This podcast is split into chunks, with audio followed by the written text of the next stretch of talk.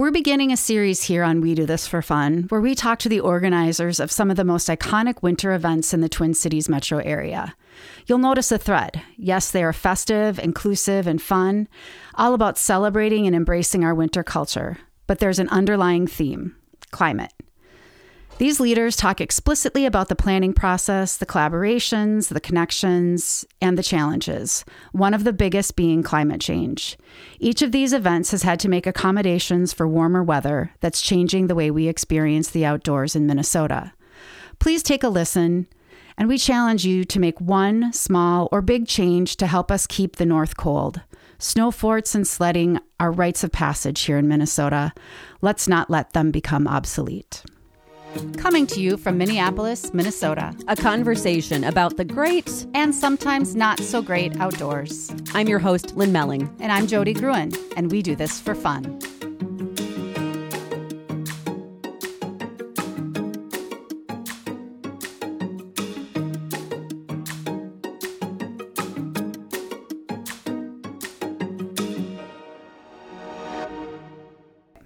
Hi, it's Jody. Okay, the Great Northern Festival. If you're looking for an event that will warm your heart, stimulate your brain, invigorate your body, and satiate your appetite, this event is for you. I sat down with development director Nina Graham, whose hope is that you'll come out and celebrate our winter culture, that you'll get curious and explore, and maybe even try something new. There really is something for everyone. You'll find music and performance events, film screenings, gallery shows, public art installations, live interviews and talks. There are dance parties, dinner parties, hockey tournaments, and tons of events for kids. And listeners, there's a sauna village. Yes, Asana village. In fact, you can use the We Do This for Fun promo code Sauna Fun to get $10 off your sauna experience. I'll be there. You should be too. Hi, Nina. Jody. How are you doing today? I'm great. How are you? I'm great. It's such a pleasure to have you here. I have so many questions for you.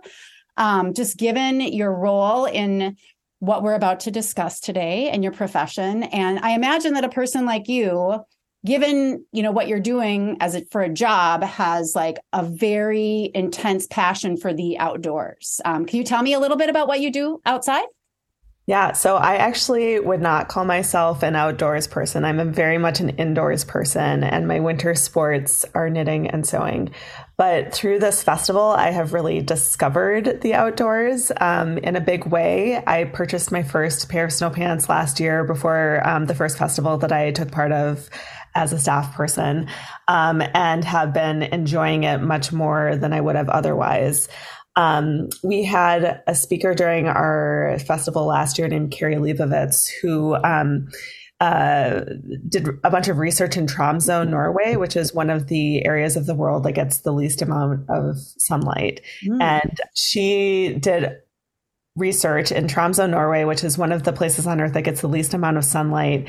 But the people there have some of the highest rates of happiness. And she wanted to figure out why that was. And she discovered that it was the amount of time that they spent outdoors every single day. Um, and we actually have a podcast on, on our uh, site that you can listen to um, where she kind of talks about the importance of getting outside every day and getting fresh air. Um, and that really inspired me to get outdoors more often in winter winter. Um, the other experience that I had just within this past year is um, I went up to Wild Rice Retreat in Bayfield, Wisconsin, um, right yeah, after last year's festival. Amazing. Yeah, and they're now one of our sponsors, which is oh, great. Oh, cool. Um, and you know the the whole vibe there is about embracing nature, um, slowing down, enjoying what nature gives us. Um, and I think that was very like inspiring to me as well in, in trying to f- figure out my place within the outdoors. Yeah. So understanding, yeah, f- finding the place that really speaks to you or calls to you. Mm-hmm. I listened to that podcast. Was that with Anthony Taylor? It was, yeah. Yeah, that's a great podcast. And he is I don't know. I, I, I had reached out to her actually after I listened to that podcast because I thought it was so great, and then I also expressed that I have a crush on Anthony Taylor um, oh, as a human being because he's so amazing, and I think he's yeah. just such an icon here in Minnesota and Minneapolis in particular, and just doing such great work. Um, so, do you have a favorite outdoor space? Um, like a, you know, you mentioned the Wild Rice Retreat Center, yes. but is there any place that you know, is near and dear to your heart that you've experienced time and time again that really calls to you? Yeah, so I grew up in Duluth and um, spent a lot of my childhood going down to Lake Superior.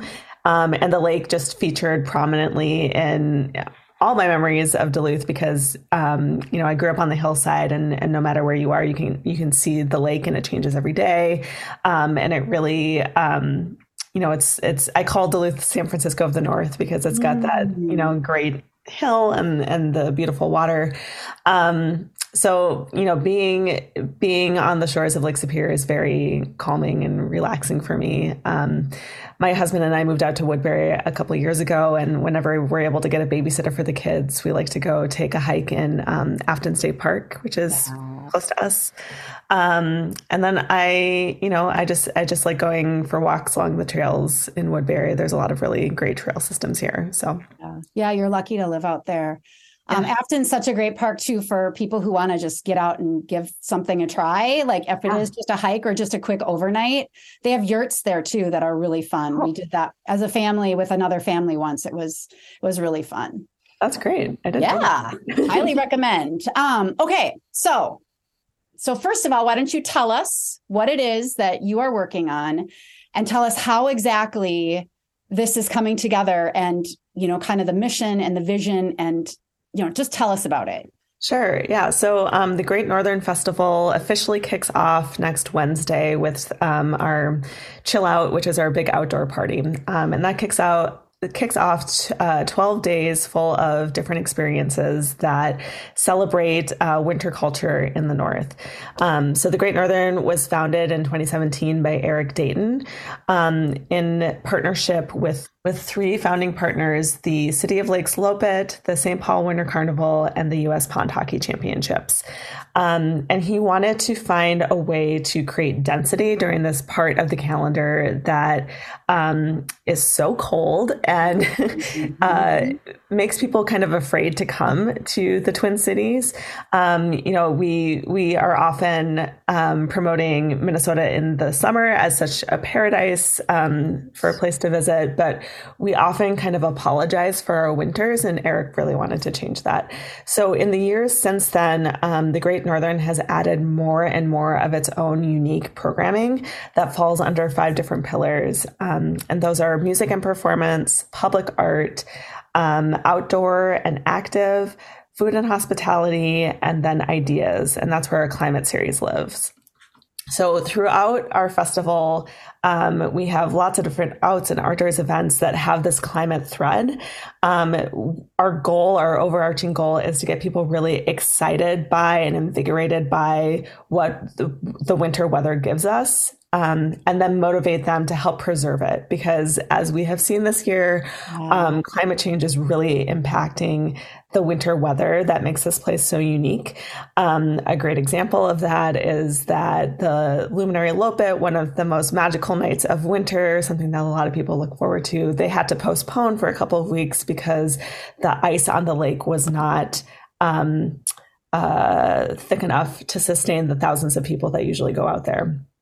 So our winters are getting severely impacted by climate change, and we want to just bring awareness to that. So is, that, is that climate change message then infused in all of those pillars, or is it sort of set aside as itself? No, it's definitely infused in a number of our different pillars. A great example is um, an art installation that we're doing in downtown St. Paul called Our Common Home. Um, so it's a public art, uh, digital interactive installation told in four different chapters. And those chapters all have a theme about humans' impact on the environment. So we're using, um, we like to use the arts as like an entry point into the climate discussion. Um, there's there's a lot of people who aren't going to go to a climate series and sit through a bunch of panel discussions, but they will they will you know watch a movie or um, enjoy a music performance or a dance or whatever, um, and that can be their way in through people's hearts and, and minds. That's what I was thinking when I looked at the um, at the lineup because I I gravitated towards something. My husband gravi- gravitated to something else. Friends that I've reached out to have gravitated to other things. Like you know, it's there's something for if you want if you have like this intellectual curiosity, or you want to go to a dance party, or you want to try a sauna or a cold plunge, or you want to try some food from other cultures. It just seems like there's sort of something for everybody. Totally. And we, we talk about that a lot about how, um, you know, we are creating easy access points for folks to come in and then maybe they get curious about what else that we're providing and they can discover more um, about our climate message or about, you know, winter culture here in the Twin Cities um, that can get them, you know, converted into somebody who cares a lot about yeah. the climate issue. Yeah. I, you know, reading on your website, you know, it, it had said that um, this festival is being compared to South by Southwest. Yet the Sub-Zero version, I'm I'm sure you've heard that a thousand times because it's just such a like a cute way of thinking about the festival. Um, what makes the Great Northern Festival um, different, though, than like a South by Southwest? Yeah, we are completely homegrown. That's the difference. Um, mm-hmm. Um, in uh, for South by Southwest, a lot of um, a lot of the acts are being shipped in from elsewhere. We are creating programming that is uh, is born here and speaks to this place, to this season. Um, you know, we're we're also bringing in a lot of people from out of the state to um, to talk to us about their experiences, what they've learned, and we want this to be kind of like a hub of learning and, and growth and celebration of winter. Um, so I think that's the major difference is, is how much celebration there is of what is here that people might not already know about. So we're looking to our own resources and our own people and the experience, and then it's like the authentic voice. Right, right. Yeah, and yeah, and so it, it, and it's two ways. It's it's not just us being insular and looking at ourselves. It's bringing in people from elsewhere to um, to help grow and expand those conversations, and also the conversations that are happening here then move on to else other places as well. Yeah. So another thing that I noticed in the lineup is like this isn't your typical kind of Norwegian Scandinavian festival like you would think of, you know, that stereotype of the Midwest it really does, you know, it's expansive. And I'm just wondering if you could talk a little bit about that.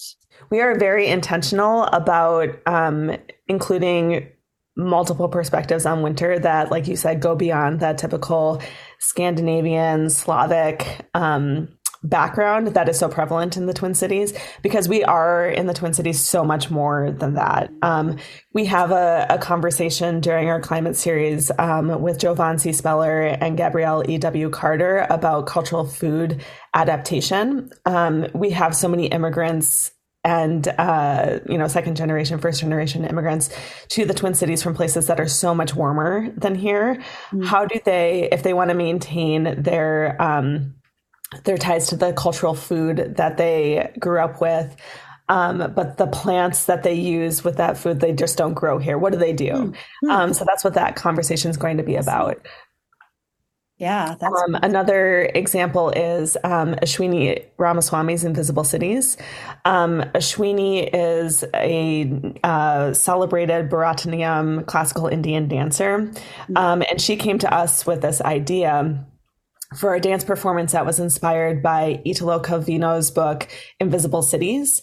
Um, and in that book, Marco Polo is um, relaying to Genghis Khan um, stories of all of his travels, but they're all being told through the lens of his experience as a Venetian. Mm-hmm. So Ashwini got the idea for this performance um, that kind of speaks to you know this this experience of a city that um, you know is is being molded by the immigrants who move here and is molding them in turn.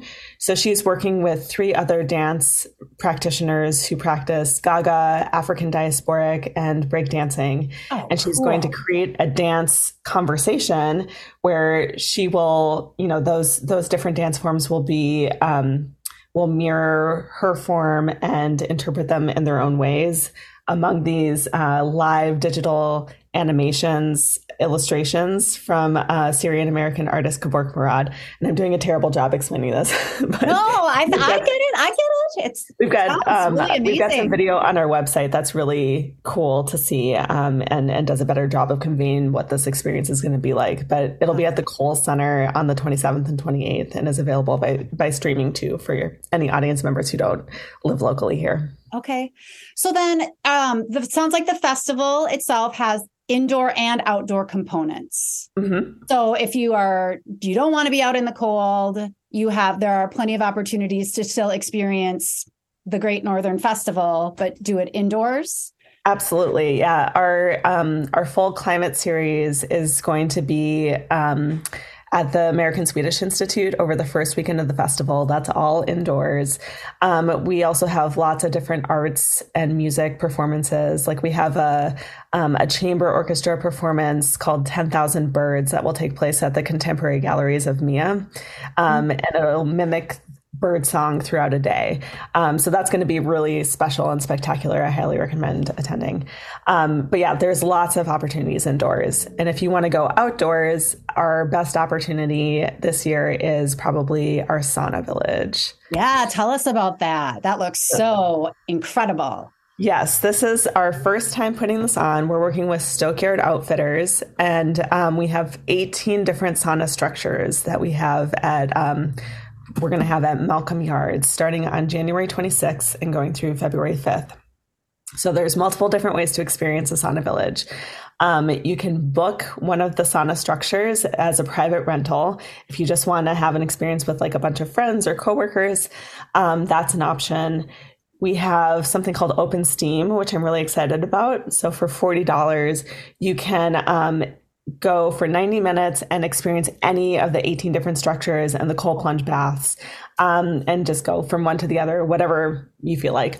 Um, and then we have some guided experiences, and that includes um, Aufguss, which is where, and I'm probably not pronouncing that correctly, but where they have the the towels that are like uh, distributing steam in the sauna. We have a special um, music for saunas experience where a Quebecois Quebecois uh, composer named Carlise Coverdale created music specifically for the sauna experience, inspired mm-hmm. by the different elements at play with the sauna. Um, so it's going to be super fun. It's like I said, our first time doing it, and we're really, really excited about it. And then um, on February 5th is our closing night party at Malcolm Yards, and we have an outdoor screening of Moonage Daydream, which is the David Bowie biopic. Um, and the sauna village will be open during that time as well. So you could you could uh, book an open steam experience and watch the movie from inside a sauna, which will be really that cool. sounds incredible. Yeah. Talk about like melding senses. My goodness. so cool. So how how do you think of all these things? I mean, tell me about, you know, like how many people are involved to put this? I mean, it's a lot. You're all over the city yep. all of these different experiences. I mean, how do you pull an event like this off? So it may surprise you to learn that we have three full time employees. I, I am one of them. Um, and then as we get closer to the festival, we ramp up with different um, contractors, contract producers, um, people who are helping us with PR, people who are helping us with like artists itineraries and things. But um, our artistic and executive director, Kate Nordstrum, is um, a powerhouse, world renowned curator. Mm-hmm. Um, and she is the one who's driving a lot of our programming. Um, she's also unique in that she loves to partner with other mm-hmm. organizations. Um, and she believes that, you know, we can accomplish so much more working together than we could on our own. Um, so I've, I've worked for lots of different arts organizations in the past, and that's not all, that's pretty atypical, actually. Um, there's a lot of organizations that prefer to just do their own thing and hunker down in silo. Mm-hmm. She is the opposite of that. So um, we've got partnerships with MIA, with the Cowles Center, with Northrop, with, um, uh, with Minnesota Orchestra and on and on and on and on. So um, it's it's a mixture of you know some organizations already have programming during this time that we can just bring under the umbrella of the Great Northern and and use our promotional muscle to you know get people out and enjoying it. Um, a lot of the ideas we're we're developing ourselves and like reaching out to folks to figure out how to put it together. Um, there's a lot of people who are coming to us. Uh, for example, Shwini came to us with this idea for Invisible Cities. Um, John from Stokeyard uh, came up to had this idea, this dream for this giant sauna village that could take place during the Great Northern, and we are then figuring out how to make it work. And it's it's the partnerships that really give us the resources and the bandwidth to make that work with such a tiny team. Mm-hmm.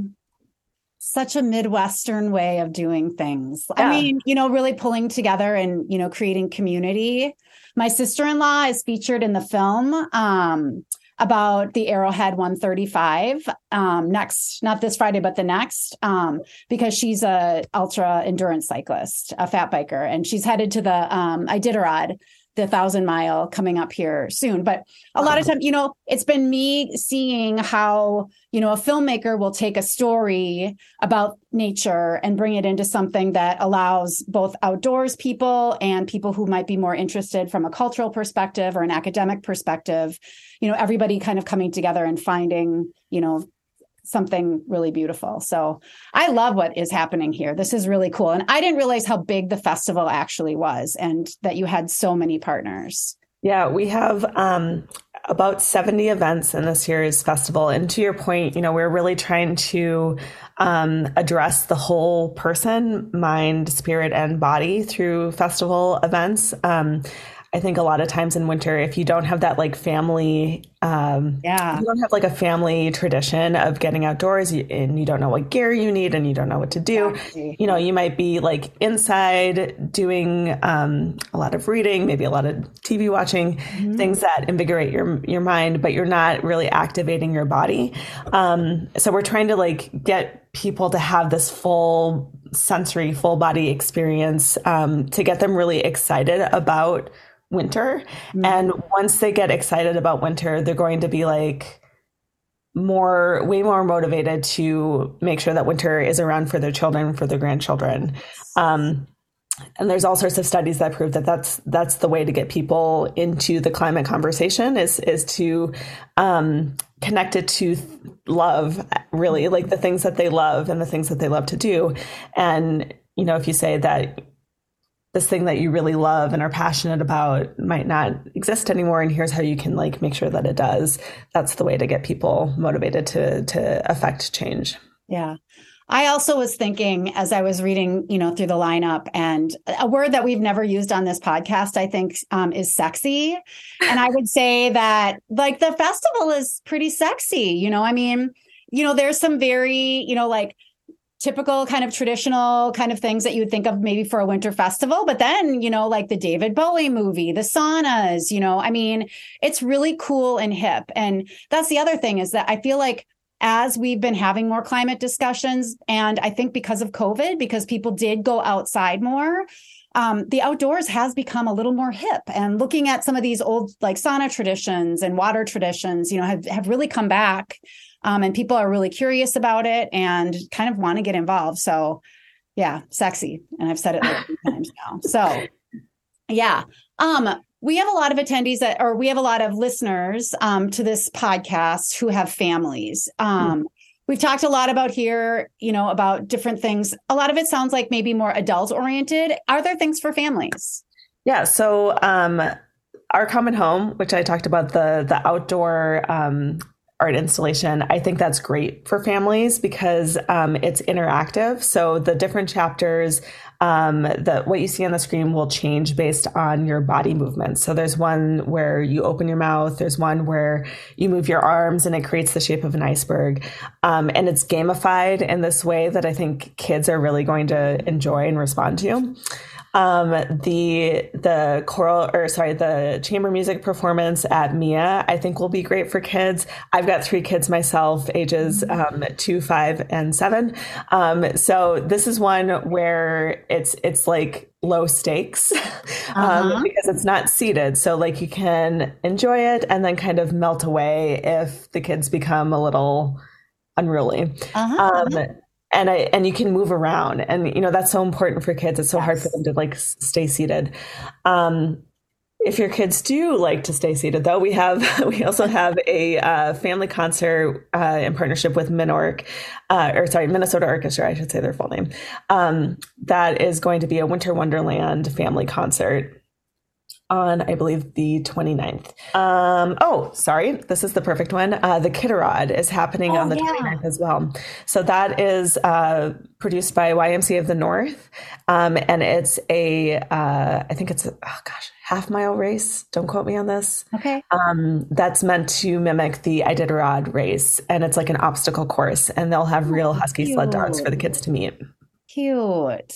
Yeah. Aww. I also you think thought of everything. I also think Invisible Cities is great for kids as well if if they're interested in sitting um, for a little bit longer. We have um, okay because we have something coming up on Sunday. That, this Sunday. Yes, okay. on the nineteenth wait, no, the 22nd. Okay. I should know that. It's my son's birthday. Um, it's uh, with artist Seitu Jones, who's a longtime practicing artist in St. Paul. And he came to us with this idea because in addition to being a you know, very celebrated artist, he's a McKnight fellow, etc. Um, he's a big outdoors person and loves to ice fish. And um, he's been very concerned about the number of invasive fish species, mm-hmm. rough fish, in local waterways. So he came to us with this idea of removing the fish via ice fishing using a Japanese printmaking technique called gyotaku to paint them with squid ink and then press rice paper on them to make like a, a, a fish picture, but a print. Uh-huh. Um, and have it be like a celebration of the the ecosystem's renewal. Mm. Um, so unfortunately, because of the warm weather, we're not going to be able to do the ice fishing element. But there are a number of fish that have already been removed from the lake at Silverwood Park, um, so people will still be able to engage in the printmaking portion of it. We're working with your boyfriend Anthony Taylor um, oh. to do to do. Oh, he'll uh, be there he will be there. I should some, definitely get over to Silverwood Park to do some fat bike races. I think we're going to do um, some sort of sledding element as well, and to replace the ice fishing. Um, so it'll be it'll be really fun and like one of those really unusual experiences that you uh-huh. can only find at the Great Northern. So cool! Oh my gosh. okay, so there's so much we can talk about. I still I have a couple questions though about the piece, like the real the pl- I was I'm drawn to every part of this, but I'm also there's some really interesting talks like around mm-hmm. climate mm-hmm. yeah. and ecology and there's so many interesting ones but i want to just bring attention to one that you i had mentioned to you about um, the woman who has the um, katrina spade i believe her name is yes and her thing is human composting. Mm-hmm. Can you tell us just a little bit about what who what she is or you know what she does and why you brought her to the festival? Yeah, so we are we are looking at um, climate solutions from all different angles. Um, we have a we have a conversation about the power of the youth voice, and then we've got this conversation about um, end of life care and how to do that sustainably. So we're we're really covering the full spectrum yeah. here. Um, so you know, I and I'm not an expert in this space by any means, but um, there are a lot of things that people have a tradition of doing to bodies at the end of life. You know, um, there are some people who have a practice of embalming bodies, and that's you know pumping them full of ke- chemicals and then putting that body that's full of those chemicals into the ground. Mm-hmm. Um, there are a lot of people who do uh, cremation, and that creates a lot of carbon pollution in the atmosphere. So, um, Katrina Spade and other folks who are for, who are in this line of work um, are looking at greener methods of end of end of life care. Well, okay, I shouldn't call it end of life care of of um, what to do with your body when you die. Okay. I guess I'll stop making a euphemism. Um, so you know, it's it could be something as simple as making sure that you're buried in a shroud in a pine box that's going to all decompose, mm-hmm. um, rather than putting yourself in in a in a metal box that's going to not you know easily decompose so yeah it's it's just a reminder that there are so many um, things that we do as humans that we just kind of take for granted that we could always look at from a more sustainable perspective. And this this is one that people probably don't think about a lot and don't mm. don't like thinking about. I'm one of those people. Yeah. um, but could make a huge impact right? Like yes. enormous impact. Yeah yep. And i mean i think that's what's you know so cool about this festival as well as you're bringing topics to the table that people don't think about or don't want to t- talk about or that are uncomfortable. Like mm-hmm. that's when I first heard about her and what she was doing, I was fascinated by it. And I told as many people as I could because I had never thought, I had thought about the chemicals before, but I hadn't thought about actual, you know, incineration and like what that is doing to the environment. But but you're so right. I mean, everything we do like has some kind of consequence for our environment. So totally. Okay, so last year we had a conversation with Maxine Bédat, who um, is the founder of New Standard Institute, which is a think and do tank that is trying to create um, legislation to hold the fashion industry to account for the vast amount of impact uh, that it has on yes. the environment.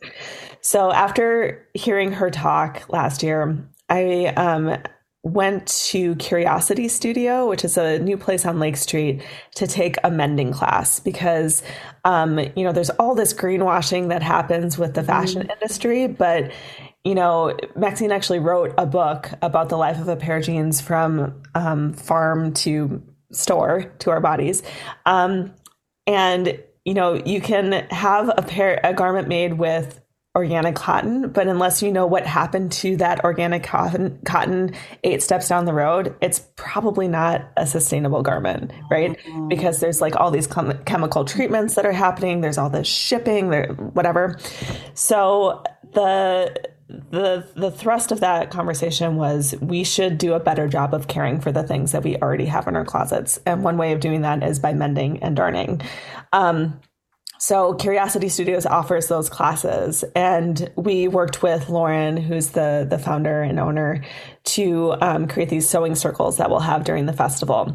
So during that the sewing circles, you'll learn how to mend your clothing, and you'll also hear um, like a historical, cultural perspective of how people have cared for their clothing over the course of time. So it's going to be like a fantastic multi-hour uh, conversation and um, practical seminar on how to you know change your practices. Yeah. So i mean i imagine and so it's mending it's just mending in general. So it could be mending your outdoor garments or uh, absolutely or you know whatever because you know the outdoor industry actually is um kind of a big polluter mm-hmm. a lot of us you know a lot of people don't um, don't thrift for their things and are buying, you know, a new, the latest and greatest every year when, you know, really if being stewards of the outdoors, um, we really should probably limit the consumption. And this mending thing sounds like a perfect thing. I have something that I'm thinking of right now.